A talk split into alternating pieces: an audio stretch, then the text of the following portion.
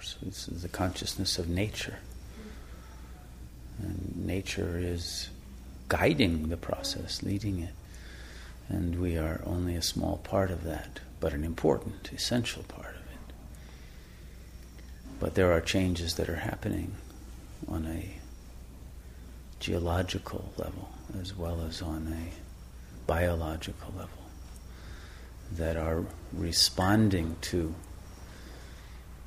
the changes in human consciousness and are providing the uh, the forceful uh, events that are insisting on our awakening or our extinction so that we cannot avoid having to deal with situations that we have been running away from until now.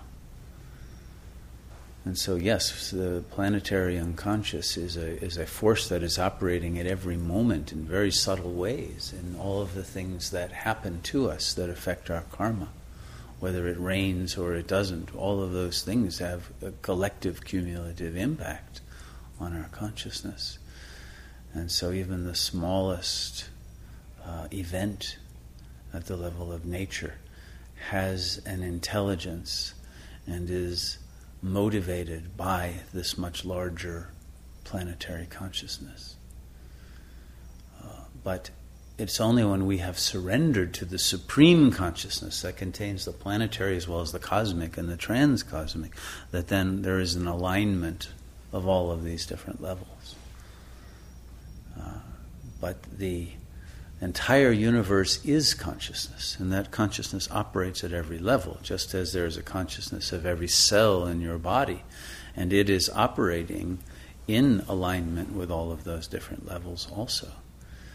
And so we want there to be a harmonious communication of every level, down to the atomic, down to the quantum level, and up to the celestial level and the divine level. So they're all in alignment and unity because they have been alienated from each other.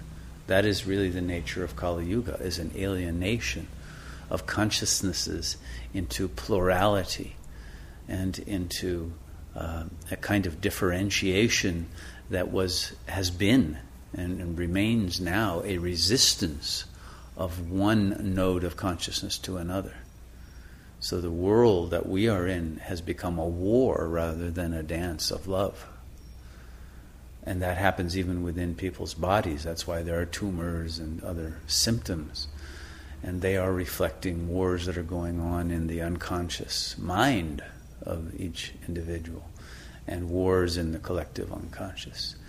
So, all of these uh, fracturings and fragmentations must be healed and can only be healed through love. And it must start with love of the Supreme Being that ultimately unites all the levels of consciousness. God permeates every level. And when we are surrendered to God, then we have let go of our resistance to all the levels of reality. And then love flows in the body, in the mind, the heart, in the relationships, everything can be healed. But we must let go of the sense of being another particle of consciousness in resistance to the rest. That's the problem. Is that the ego is built to resist, to say no, or to appropriate to itself. It's, it's filled with greed, possessiveness, empowerment, or a desire to flee. And it has no way of truly loving because it's not built for love. Love is a threat to the ego. And so, unless we transcend the ego and realize our identity never had anything to do with the ego, then we cannot unite with nature and with the power that is transcendent of nature. And then we can, once we have done that, we can bring that power of God into the nature of our own bodies, and through us, the nature of the world will be reborn and revived by that recognition of unity and harmony and love that is a palpable energy that will flow through us once we have let go of the resistance of the ego.